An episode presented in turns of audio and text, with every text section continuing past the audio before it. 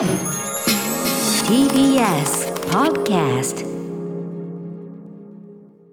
時刻は6時30分になりました。9月30日金曜日です。はい、えー、TBS ラジオキーステーションにお送りしているアフターシックスジャンクションパーソナリティの私ライムスター歌丸そしてはい金曜パートナーの TBS アナウンサー山本貴明です。ここからは週刊映画辞表ムービーウォッチメンです。今夜の課題映画は魚の子です歌丸さんお願いしますはい先ほどのこの時間の直前に山本さんに時間切れで切れちゃいましたけど言おうとしたのは、あのさかなクンの原作にも一応なっている自叙伝、えー、にはですね、えー、お兄さんも毎日がタコ料理やお魚ばかりでも文句一つ言わずいつもニコニコと美味しそうに食べてくれるのです。家族みんながお魚の道に突き進んでいく自分を今でも応援してくれています。というのが、まあ、実際のさかなクンの,、はい、あの自叙伝には書いてあることでございますということを言おうとしました。ありがとうございますさあここから私歌丸がランダムに決まった最新映画を自腹で鑑賞し評論する週刊映画辞表ムービーウォッチメン。今夜扱うのは9月1日から公開されているこの作品「魚の子」このね最後にチャイの主題歌が流れるんですけどやっぱチャイめちゃくちゃかっけえな。最高ですね。はい、えー、夢の話という主題歌お聴きいただいております。お魚博士として活躍するさかなクンの半生を自叙伝さかなクンの一行一会毎日夢中な人生をもとにノン主演沖田修一監督で映画化魚が大好きで寝ても覚めても魚のことばかり考えているミーボーがさまざまな出会いを経験しながら自分が進むべき道を探していく姿を描く。その他の出演は柳楽優弥磯村勇斗さん、えー、カオ、えー、そして井川遥さんなどでございます、えー、ということで代表的なところをご紹介いただ皆さんからね、えー、この映画を見たよというね、えー、ウォッチメンからの監視報告いただいております。ありがとうございます。メーの量はとても多い。あそうですか。ありがとうございます、えー、賛否の比率は褒めの人が8割以上好評ということでございます。主な褒め褒める意見は今年一番沖田監督の最高傑作では何かを好きでいることの素晴らしさを描きつつその厳しさやダークサイドもちゃんと描いているところがいい。ノンさんが魅力的キャスティングに意味が感じられたなどございました。一方否定的な意見は主人公のミーボーが周囲に甘やかされているだけに見えてしまった。さすがに長すぎる情緒139分ありますからね、まあ、あのー、一応一大期というかな3パートに分かれてるんで、まあ、長さに意味はあると思いますけどね、えー、悪い映画とは思わないが自分は苦手だったなどございました。代表的なところをご紹介しましょう。えー、っとですね。えー、っとじゃあこれにしようかな。えー、あれ？間違えちゃった。あえー、っとね。あれ？間違えちゃった。あれ？あはいごめんなさい。選んだやつどっか行っちゃった。あすみません、えー、といきます。ラジオネーム、えー、ドドンガデンちゃんさんです、えー、歌村さんいつも楽しく拝聴しております。ありがとうございます。監視報告初めていたします。魚の子コメデコメディエンドと受賞するノンさんの魅力全開の一作でした。誰かの何かを猛烈に好きという思いを表現した作品は世の中にたくさんあるかもしれませんがそういった作品たちとはまた一味違った不思議な読みも残りとても良かったです。愛らしい登場人物たちのどこかとぼけたやり取りに笑わせられながらも冒頭でさかなクン演じる漁業おじさんによる歯車が噛み合わなかった方の世界線が示されることによって前編にわたってミーが道を踏み外してしまうのではないかという緊張感が根底に走り続けていて終始ハラハラしながら時には笑いながら見てしまいました。なるほどね。確かにあのあれがあるからあの危なっかしさっていうのによりこう切実さが出るというかね感じかもしれませんね。映画ブリブリグズビー・ベアにも通じるような登場人物たちの善性に少し寓話感の強さを感じましたがむしろそれが好印象で女優であるノンさんがミー坊を演じることもともとのさかなクンという人間のキャラクター感などが程よく混じり合ってまさに一魚一会を感じさせる物語でした。私事ですが自分は好きをなりわいにつなげられずパトカーにのこそ乗せられはしませんでしたがここ笑い。ワンス・アポン・ア・タイム・イン・ハリウッドのブラッド・ピットよろしく現実に降りていった人間なので見終わった後にさかなクンという生き方にとても尊敬のの念を抱きましたさかなクンすごいぜというねことでございます、えー、あとですね褒めの方でこれあのちょっと嬉しいんで読みますね。あのね虫研究野郎 A チームさん。大学院で生物学を専攻している博博士課程の学生です、えー、私も幼い頃から生き物が好きでミーボーを自分や研究なんかと重ねながら本作を鑑賞しました、えー、でまあいろいろこうね良かった点を書いていただいて、えー、この方推進でね2012年に前身番組であるウィークエンドシッフルのタマフルティーン白書にて生物部で昆虫を研究する高校生として投稿を採用させていただいたことがあります。覚えてますよ。あれから10年幸いにも研究を続けられ先日博士論文を提出。することができました。えー、研究生活をいつも支えてくれた TBS ラジオとライムスターに心よ御礼申し上げます。嬉しいっていうね。ありがとうございます。これはすごく嬉しくて読ませていただきました、えー、一方ダメだったという方もいらっしゃってですね。えー、例えば青ペン貸してさんは結論から申し上げて私この映画嫌いですと。理由としては映画全編を通して描かれる周囲の人々のミーボーに対する徹底した肯定が私には単なる甘やかしとしか思えなかったからですとか。ネバーサレンダーさん。さかなクンの半世紀とノンさんのキャスティングは素晴らしいが全体的には苦手な映画でした。まあ長すぎるとか場面場面ちょっと練り込み不足じゃないかとか、えー、あと、まあ、井川遥さん演じる母親の言動がちょっとこう問題があるんじゃないかとかいろいろ書いていただいて。はい、えー、なんですが最後の方でですねえっ、と強烈な個性の持ち主の主人公が、えー、夫に離婚させられるレベルの異常な言動を無自覚に行う母親によってしか救われなかった時代を経て最終的には世間一般からの理解を経て、えー、広く愛される存在になる場の物語ではないかそう考えると夫婦別れした主人公一家やフェードアウトした漁業おじさんの悲劇性などダークな物語が際立ってくるのだが、まあ、SNS の評価を見ると理解ある母親が素敵。母、えー、親子描写にほっこりしたという真逆の感想が非常に多くやはり自分に起きた作品は合っていないことを痛感した作品だったというような方、まあ、だからある種この作品に仕込まれたダーク性というかねそういったところっていうのにもまあ着目しつつというようなことですかね。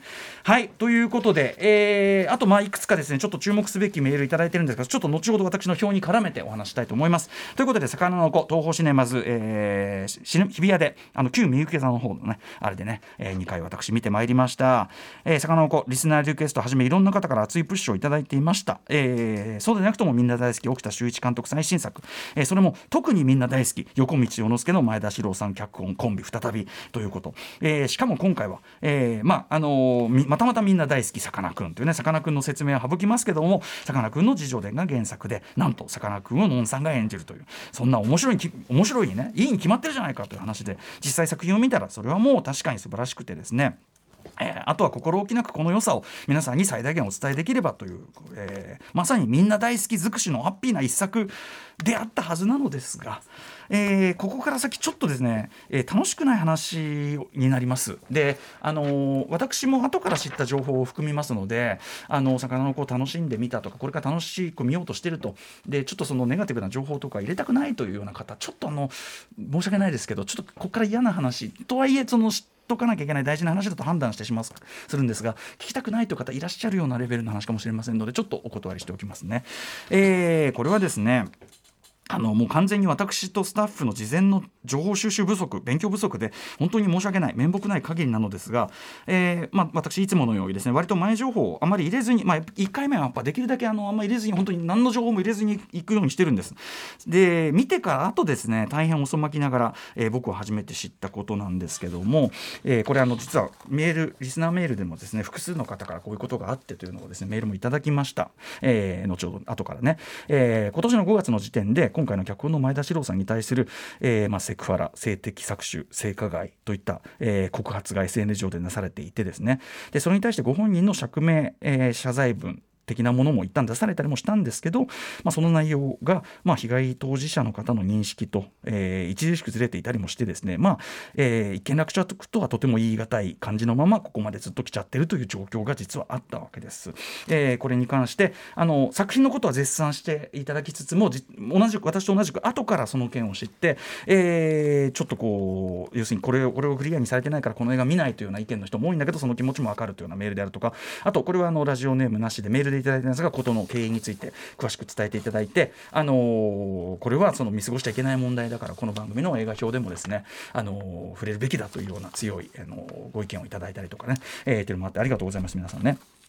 でですね、えーまあ、もちろんですね今のところ法的に争っているとかいう件ではないし、えー、あとまあ僕が、まあね、とはいえネットで得た情報だけで、えー、判断できるようなことにも限界はあるんですが、えー、少なくとも、まあ、この一件を知っちゃうとですねちょっとその前田さんが関わっているということでしかも非常にこうしっかり関わった作品なのでまあそのどうしてもこう見ていってネガティブな気持ちが湧いてきてしまう状況というのはちょっと否めないわけですやっぱりね。えー、でもちろん今回の「魚の子」映画そのものはもちろん、えーっていうのは映画っていうのは多くの人が関わってもできてるものですしその他の関係者に何の責任もないわけです。その知らなかったわけですしね、えー、のは言うまでもない。そして作品そのものもさっき言ったように、えー、私1回目その何も知らずに見て大変素晴らしいと思ったし、えー、この映画を見て救われる人たくさんいると思うっていうような作品でもあって、えーまあ、ぜひ見てくださいってやりたいんですけどそれだけにですね、えー、こんなモヤモヤした気持ちでちょっと作品に接してご紹介しなきゃいけないのはとても残念だしこうしたモヤモヤをですね観客や作品自体に丸々押し付けたままにこう結果なっちゃってるというこれは制作人配給人側のですね姿勢にちょっと僕は疑問を感じずにはいられないつまり本来であれば、えー、特に魚の子をそのまま公開に踏み切るのであればですね、えー、その前田さんに対する告発に対して送り手側はどう考えてどう対処するのかあるいはどう判断してどうしないのかという立場表明をするのが必要だったというふうに思うんですね。はいえー、例えばですねこれそれ問題のそれぞれ問題の種類は違いますが、えー、例えばシャドウインクラウドとかあと激動のようにクレジットから完全に外す作品から切り離すというようなアクション。逆に、えー、ファルハディの英雄の証明のようにですねあるいは盗作疑惑というのが浮かびました。それに対する私の、えー、私の考えというのも作品の表の中で言いましたがのようにプロデューサーがいやこれは問題ないです。からいいんですというふうにはっきり判断を発表するとかどっちにしても、えー、本作にはそそういう公式の立場の表明がないままなので要は見た我々が、うん、それこそ後からえそういうそうなんだみたいなことをネットで知ってもやもやとか、まあ、その評価みたいなものがこうなんか変なふうになってきちゃったりして我々に丸投げされてる状態ということでなんかこう送り手側としての責任がちょっと果たされてない気もするしなんでこっちが今度思いしなきゃいけないんだみたいなとも感じなくはないんですが。とにかくそんな事情が実は以前からあり、えー、我々のね返す返すもこれ情報不足収集不足なんですね、えー、知らずにウォッチ候補に入れていたと。で知ってたらどうしたかというのはありますがとにかくその分かった上で候補に入れているあの判断してどうこうするっていうのはこれやっぱ知らずにやってるのはちょっと大違いなので、えー、まあ、まあ入れてしまったと。でガチャも当たったんで、えー、何度も言うけど作品としては素晴らしい。でなので、まあ、このまま紹介もしますが以上な事情のような事情からですねそんな作品は見たくないし話も聞きたくないこういう方がいるのも理解できますし、えー、こうして辞表の訴状に載せること自体どうなんだというようなご意見も当然あり得ることかと思います。えー、でただそれを承知した上でなおですね、えー、以前「キム・ギルクの人間の時間」という作品の、えー、表の時にも言いましたけども、えー、作品そのものまでなかったことにはしたくないというのもある。特に現に劇場でかかっている映画であればやはり、えー、それがどんな作品でどんな意味を持つのか、えーまあ、向き合ってご紹介したいというスタンスで投稿ーはとりあえずやっていきたいと思う所存なのです。なので、えー、上昇の上でお聞きいただくもしくはお聞きいただかないという、えー、判断をしていただければと思います。申し訳ございません。でもこれは基本的に私のどものあのまず情報を収集不足でございました。大変失礼いたします。ということで、えー、一方でこのね魚の子あの某番組のランキングで紹介された際にですねなんとのんさんの出演パートが全て切られた状態で映像が流されるという要は球体依然とした芸能界的、えー、圧力への忖度めいたものをですね、えーまあ、全くもって恥ずべきことだと思う風習だと思いますがを伺わせる。それはそれでまた別の嫌な逆風もあったりするようでそしてそのまさにそのですねのんさんという方が体現する、えー、日本の芸能界におけるその孤高の存在感のようなもの。それでもまっすぐにキラキラと、えー、輝き走り続けている姿といったものがですねさかなクンというやはり他と比較しようのない唯一無二の存在感、えー、小手先の演技力などでは到底どうにもならないような圧倒的な偉業性、えー、それゆえの眩しさ尊さ、えー、と絶妙にシンクロもしてですね。このトリッキーなようでいて誰もが納得するしかない明らかに本作最大の勝ちポイントたるこの、え、主人公ミーボーのキャスティングというのが成り立たせてもいるということだと思いますね。ここから作品表入ってきますんでねいきますよ、えー、ただしですね原作となったさかなクンの一遊一会毎日夢中な人生。これ本当に素晴らしい。でも自叙伝としてめちゃくちゃ勇気出る一冊でした。さかなクンの賢さと優しさと本当にあのすごく伝わってきますね。これをあの特にあの子どもたちが読んだらすごく勇気出ると思います。すごくいい本だと思います、まあ、こちらを読むとですねもちろんベースとなったその実際のエピソードたちというのはあるんです、えー、例えばあのタコの締め方にねあのお父さんじゃないんだけどタコの締め方にショック受けちゃうみたいなくだり。あのさかなクンも実は魚かわいいとその魚美味しいが両立するまでにはそれなりの葛藤があるんですちゃんと。葛藤と経験があるんです。ね、えー、とかですね。あのミーボー新聞をね先生たちがこうまずはこう後押してくれたりとかあとあのカブトガニのね人工孵化に成功したとかですね。あとあのヤンキーたちとあの釣りを通じて仲良くなっちゃった。あれも本当にね一応あのベースの話としてはあるし、えー、あとまあその魚に関係したいろんな仕事を転々とするけどなかなかうまくできなくてとかもそうですしあとはまあやっぱりお母さんがすごくこうなんていうかさかなクンらしさを尊重し見守ってくれていたこと、まあ、ちょっと映画のね井川遥さんのあの感じはかなり極端ではあるけど要ははその失敗したりすることも含めて全部自分でまずやってみろっていう人なんですよね。だからそのとりあえずやらせる。でそれで失敗から学ばせるということも含めた。だから甘いだけじゃないんだよね実はね。っていう、まあ、お母さんのスタンスとか、まあ、この辺りは、えー、事実なんですけども。ただ今回の映画はですねあくまでそれをもとに、え、発想を膨らませたオリジナルの偶話といった様相ですね。つまり、えー、ひたすら没頭し打ち込む何かがある人生の輝かしさとそれと裏腹の孤独ですね、えー、強烈なこと社会の対比圧力、えー、それでもその揺るがない声の祝福とまあもっと言えば「イフ」ですね。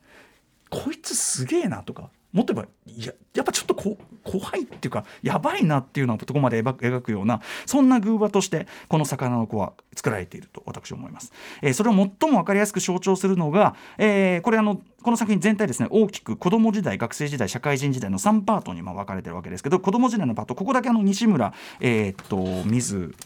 西村水ごめんなさい。えー、っとですね。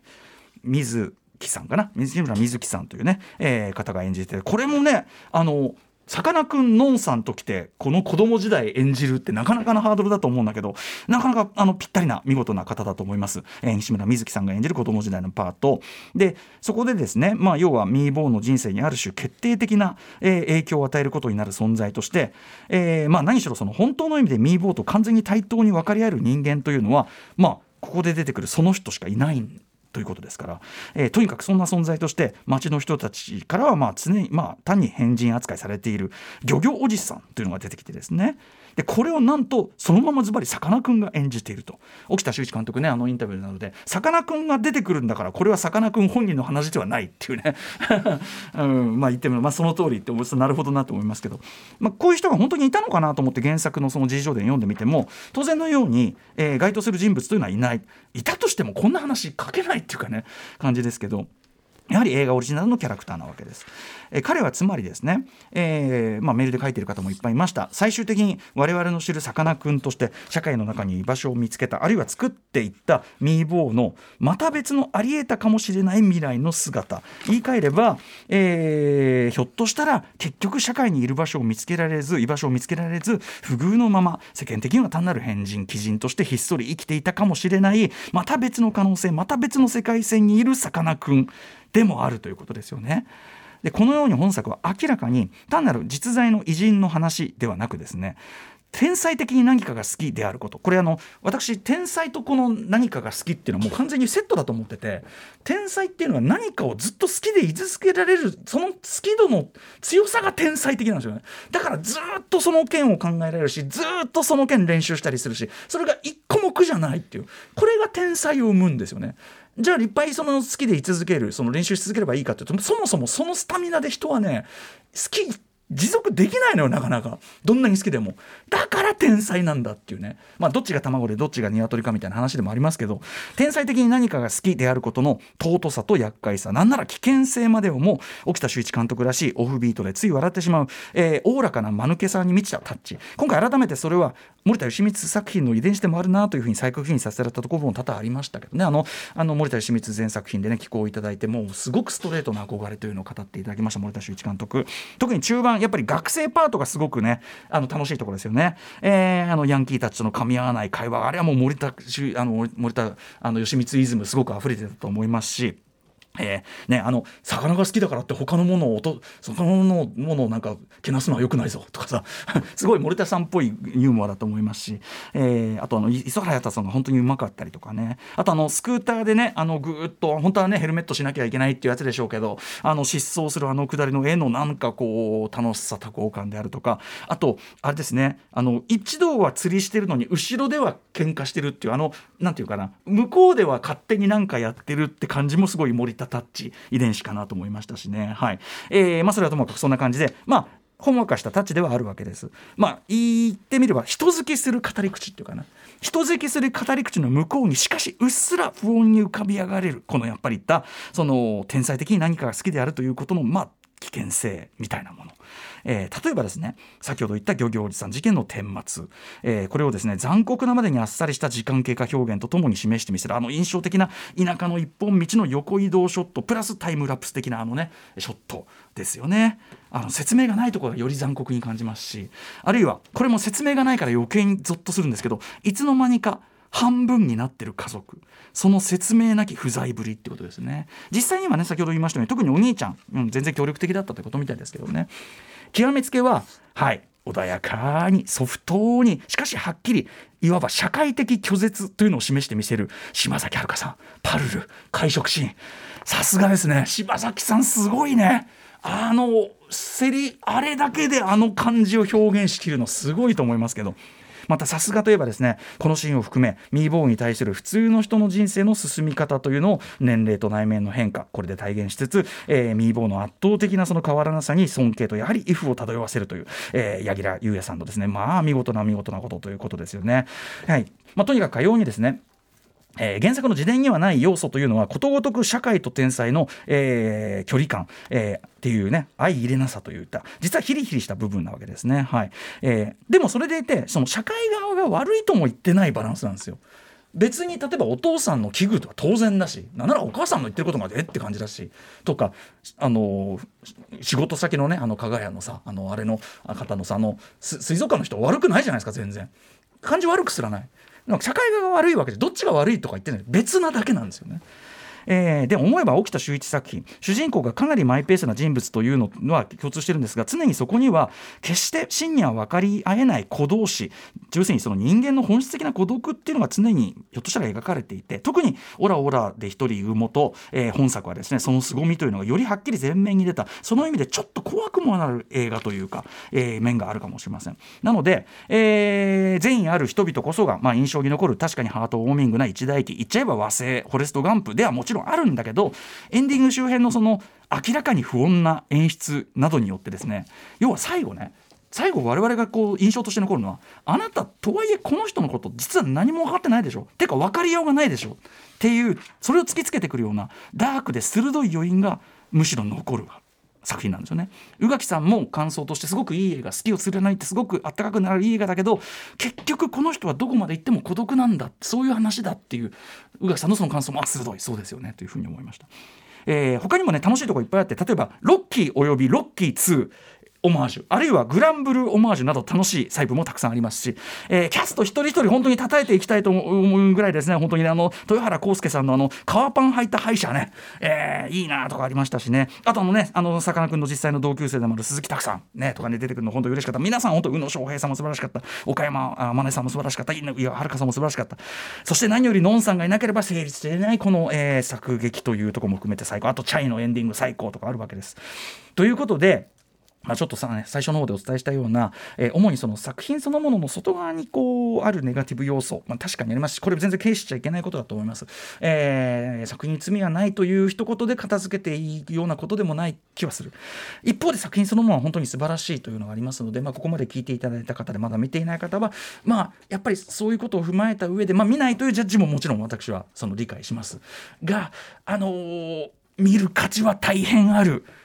素晴らしい作品であることは間違いない。今後もこういうことねいっぱい出てくると思います、えー、作品に対して映画に対して、まあ、その都度やっぱり考えながらねどうやってやっていくかというのをやっていくしかないなと思った次第です。えー、魚頃あの見る気がちゃんと起きた方は、まあ、中身は本当素晴らしいのでぜひぜひ劇場で落ちてください。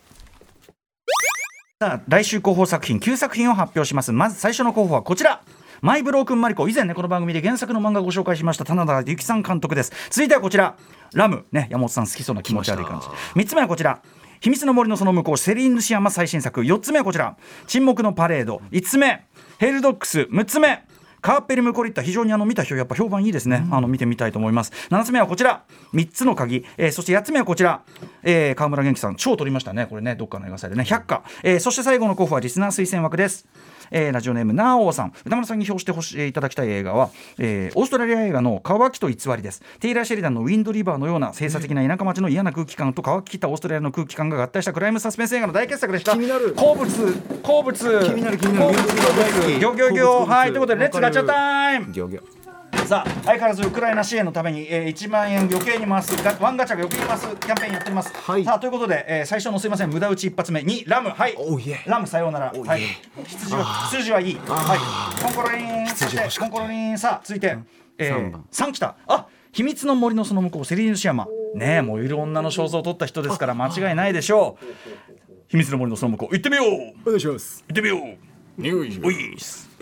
おい。ということでこの映画を見たという方からの感想をお待ちしております。ああとですね公式書き起こしあのー読めるんですけど、はい。先週のあのブレット・トレインのあの恥ずかしい間違いとか、ええ。あのその訂正とかですね、ははい。いあとあの俺の考えたブレット・トレインもう一個足しましたんで あのアイアイデアをはい、もう一個足してたりとか、ええ。あのいろいろあと NOPE を、あの IMAX レーザー GT で見ましたよとか、はい。そういうのとか、ええ。あのいろいろ足してますんで気が向いた時に読み返してみてねということです。 utamaru@tbs.co.jp でございます。ということでこの方は5ニューオールド登場です